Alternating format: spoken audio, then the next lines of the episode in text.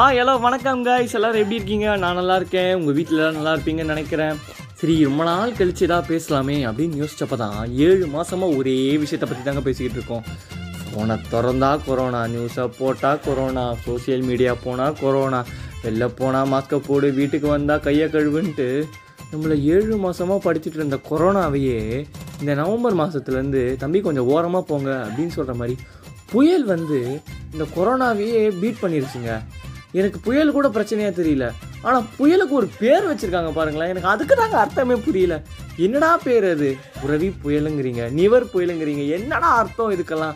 அப்படின்னு யோசிச்சப்ப இந்த புயல் மேலே கோவம் வந்து அதெல்லாம் நம்ம யோசிக்க வேணாம்னு விட்டுட்டேன். ஆனாலும் யோசிச்சு பாருங்களேன். ஒரு அஞ்சு மாதத்துக்கு முன்னாடி தமிழகத்தில் அஞ்சாயிரத்தி ஐநூறு பேர் கொரோனாவுக்கு பாதிப்புன்னு போட்டுட்டு இருந்தோம். ஆனால் இப்போ பாருங்களேன். ஆயிரம் பேர் ஆயிரத்தி ஐநூறு பேர் அப்படி தான் அஃபெக்ட் ஆகிறோம். சென்னையிலலாம் இன்றைக்கி பார்த்தீங்கன்னா முந்நூற்றி சில்லற பேர்கிட்ட தான் அங்கே அஃபெக்ட் ஆகிருக்கு அப்படின்னா என்ன அர்த்தம்? நம்ம எல்லாம் ஆகிட்டோமா இல்லை இல்லை. சென்னையில் அதுக்கு மேலே பாதிக்கப்படுறதுக்கு ஆளே இல்லை. முக்கால்வாசி பேருக்கு கொரோனா வந்துருச்சு.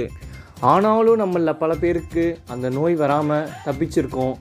அது இன்னும் உங்களை தொடராமல் வராமல் இருக்கணும்ன்ட்டு நான் கடவுளை வேண்டிக்கிறேன். சரி ஏதாவது விஷயம் சொல்லலாமே அப்படின்னப்ப தான் ஒரு மூணு நாளைக்கு முன்னாடி நான் ஒரு ஜாகிங் போனேங்க. ஜாகிங் போகிறப்ப நான் ஒரு நாய்க்குட்டி பார்த்தேங்க. அது பேர் மெஸ்ஸி. ஐயோ செம்மையாக இருந்ததுங்க?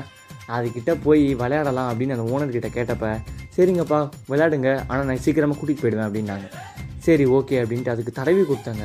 நான் யாரோ மூணாவது மனுஷன் வந்து தடவி கொடுக்குறேன். அது என்கிட்ட ஜாலியாக விளையாடுது. அது கடிக்கும்னு பயந்து ஆனால் ஜாலியாக விளையாடுது. அதுக்கப்புறம் அந்த ஓனர் கிளம்பலாம் அப்படின்னு சொல்லிட்டு அது கழுத்தில் டேகை கட்டினாருங்க. அந்த ரோப் டேகை கட்டிட்டு அது இழுக்கிறாரு. நான் நான் வர மாட்டேன் நீ என்ன என்ன இழுக்கிறது? அது வாட்ட உட்காந்துருச்சுங்க அவரும் இழுக்கிறா இழுக்கிறா வரவே இல்லை.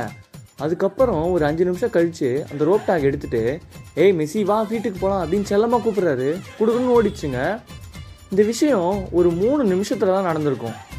இதில் நான் என்ன கற்றுக்கிட்டேன் அப்படின்றப்ப தான் அன்புங்க. பாருங்களேன் நான் ஒரு மூணாவது மனுஷன். நான் போய் அதுக்கு தடவி கொடுத்தப்ப செல்லமாக என்கிட்ட வந்து விளையாடிச்சு எல்லாம் பண்ணுச்சு. ஆனால் சாப்பாடு போடுற ஓனரே அதோட கழுத்தில் ரோப்பை கட்டி இழுத்தா அது வரத்துக்கு பயப்படுதுங்க. ஆனால் அவரே திரும்ப செல்லமாக கூப்பிட்றப்ப அவர்கிட்ட போதுங்க. அப்போ இதுலேருந்து என்ன தெரியுதுங்க? ஒரு அஞ்சறிவு உயிரினத்துக்கு நம்ம அன்பு காமிச்சாதான் நம்ம அது சந்தோஷப்படுதுன்னா அப்போ ஆறறிவு மனுஷனுக்கு எப்படிங்க? இந்த நிறைய பேர் சொல்லி கேட்டிருக்கேன். அன்பு ஒன்று தான் அனாதை. அன்பு யாருக்கிட்டையும் அனாதையாலாம் இல்லைங்க. எல்லார்கிட்டயுமே அன்பு இருக்குது ஆனால் அதை இன்னொருத்தவங்களுக்கு கொடுக்க தான் நம்ம கஞ்சத்தானப்பட்டுக்கிட்டு இருக்கோம். எதிர் வீட்டுக்கு ஒரு பையன் பேப்பர் போட வருவாங்க. அவன் எப்போவுமே இறங்கிலாம் போட மாட்டான். அப்படியே வண்டியிலேருந்தே தூக்கி போட்டு அவன் போயிடுவான். எப்போவுமே அந்த பேப்பர் தண்ணியில் நனைஞ்சிரும். அதனால் எப்போ அவனை பார்த்தாலும் அந்த வீட்டு ஹவுஸ் ஓனர் திட்டிகிட்டே தாங்க இருப்பார். ஏண்டா பேப்பர் ஒழுங்காக போட மாட்டியா? பேப்பரை நீ ஈரமாக்கிட்ட அப்படின்னு சொல்லிட்டே இருப்பார். அவன் அதெல்லாம் கண்டுக்கவே மாட்டான். அடுத்த நாளும் அப்படி தான் போட்டு போவான். ஆனால் ஒரு நாள் அந்த ஹவுஸ் ஓனர் அம்மா வந்து தம்பி இப்படி போடாதீங்கப்பா. எங்களால் பேப்பர் படிக்க முடியல. அப்படின்னு சொன்ன சொன்னாங்க. சரிங்கம்மா நான் இனிமேல் போடலைன்னு சொன்னான். சரி இது கூட சும்மா தான் சொல்கிறான் போல அப்படின்னு அடுத்த நாள் பார்த்தா அவன் இறங்கி வீட்டில் போய் போடுறாங்க.